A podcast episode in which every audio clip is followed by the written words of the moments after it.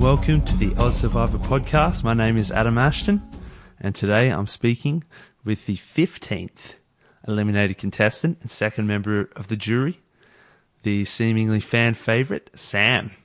Sam was a he's a ripper bloke. He had a lot of fun out there. He was always uh, telling a lot of gags, but he also worked out the game pretty well, um, despite what a lot of the people were saying at the start of the season that Sam's a super fan. Uh, he really had no idea about Survivor until he got the call up, uh, and then he was able to watch the most recent season of Australian Survivor season two, which is a bloody good season to to start with. Uh, but he definitely worked out the game pretty quickly, I think, and you know worked out the social relationships aspect of it, and also a lot of st- strategical aspects of it as well. Today was a bit of a shorter chat. Uh, thank you to Channel 10 for squeezing me in. I'm currently uh, heading to a, a, wedding in Queensland. It was snorkeling the Great Barrier Reef today, but managed to just squeeze in for a quick chat with Sam. We're going to talk a lot more later. I'm going to have a lot of these longer chats, these deep dives coming up again like last season. I've got Sneaky Stevie coming up soon, and obviously going to try and speak to some of these some of these bigger players. Sam, and uh, see how, who else I can get to chat to. But for now, here is a quick little chat with Sam.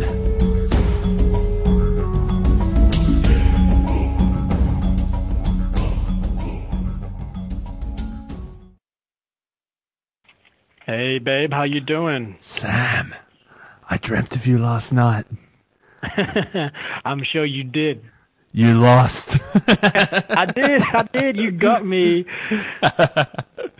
oh mate, I like I like that taunt to Benji uh, a couple of episodes ago, but uh, mate, he yeah. got he got the last laugh. He he did. He always gets the last laugh. That conniving little bastard.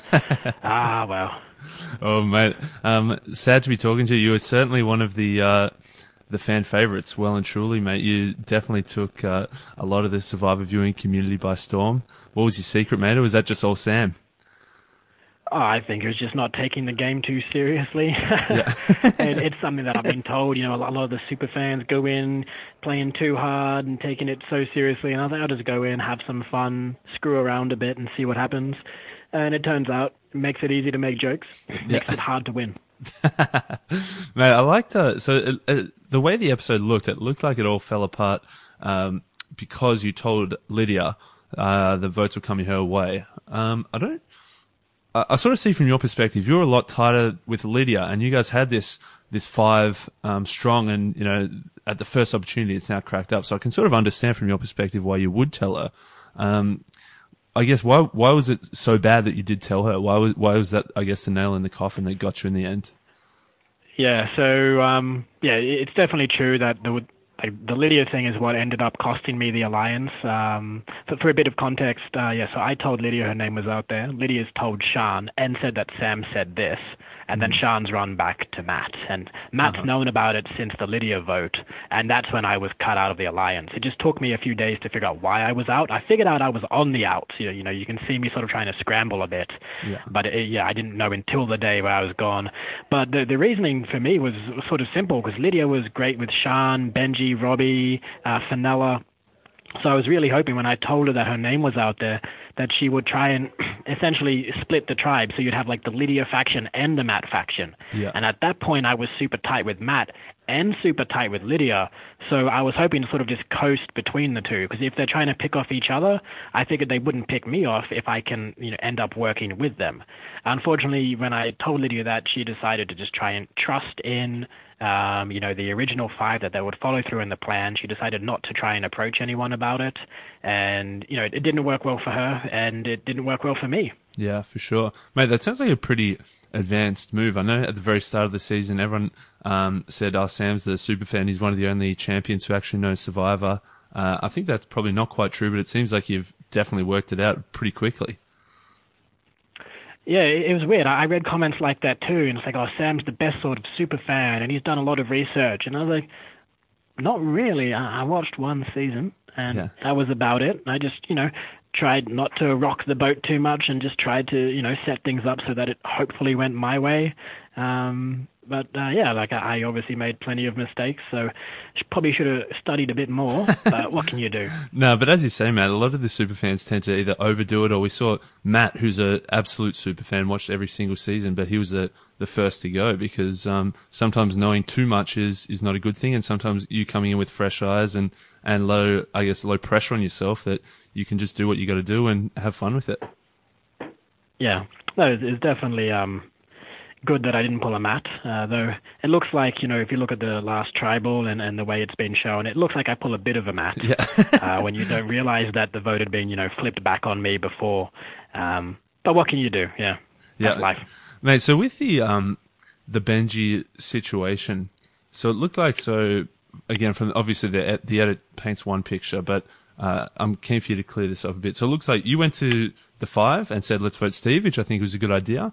Um, but then you also went to Matt, but then Benji went to Matt, but then uh, you threw Benji back under the bus, yeah. and yeah, just clear that one up for us. I guess how it how it all yeah. how it all so, played out. So what happened was, I think there was momentum enough to get rid of Matt, and then Matt won the immunity, and people didn't want to get rid of Sean. Like obviously Benji's working with Sean, and so the other option was Steve. But Steve wasn't seen as a, a threat, right? So he, he's been dropping out of the challenges, I think, deliberately early, and he's been very quiet around camp. So he's not a social threat, not a strategic threat, not a physical threat in people's eyes. So there was no momentum to get rid of him. And I, I could tell that Benji wasn't on board because we went down at the beach, and I was like, "What are you thinking, man?" Because I knew that Benji's like the best strategist out there, and he was like, "Ah, uh, I'm thinking, I'm thinking Steve." And when we go back up to the shelter where the girls are, he's like, "What are you thinking, Sam?" And I was like, "Well, what did you just say at the beach?" And he's like, "No, what do you think?" And so I know that he's trying to make me say Steve. He's trying to put like it all oh, on me. And I'm like, okay, I I don't think that he's in for it. And you can see in one of the confessionals he had that yeah, he didn't think I had the numbers and he wasn't in for it. So I figured that out. So mm. the Steve thing fell apart because of that. Mm. And then, yeah, it was both of us running to Matt. So I went to Matt, tried to clear up the Lydia thing. And I, I talked with him a while. And then when he found out that Benji, you know, told me that Matt, you know, that Benji had told me that Matt was going to write down my name. He was like, I can't believe Benji just told you this. And he's gone back to the group and it's gone from all on me to all on Benji. And I, I was pretty confident at that point. I had, had a, a talk with Matt and he was like, yeah, it's definitely on Benji.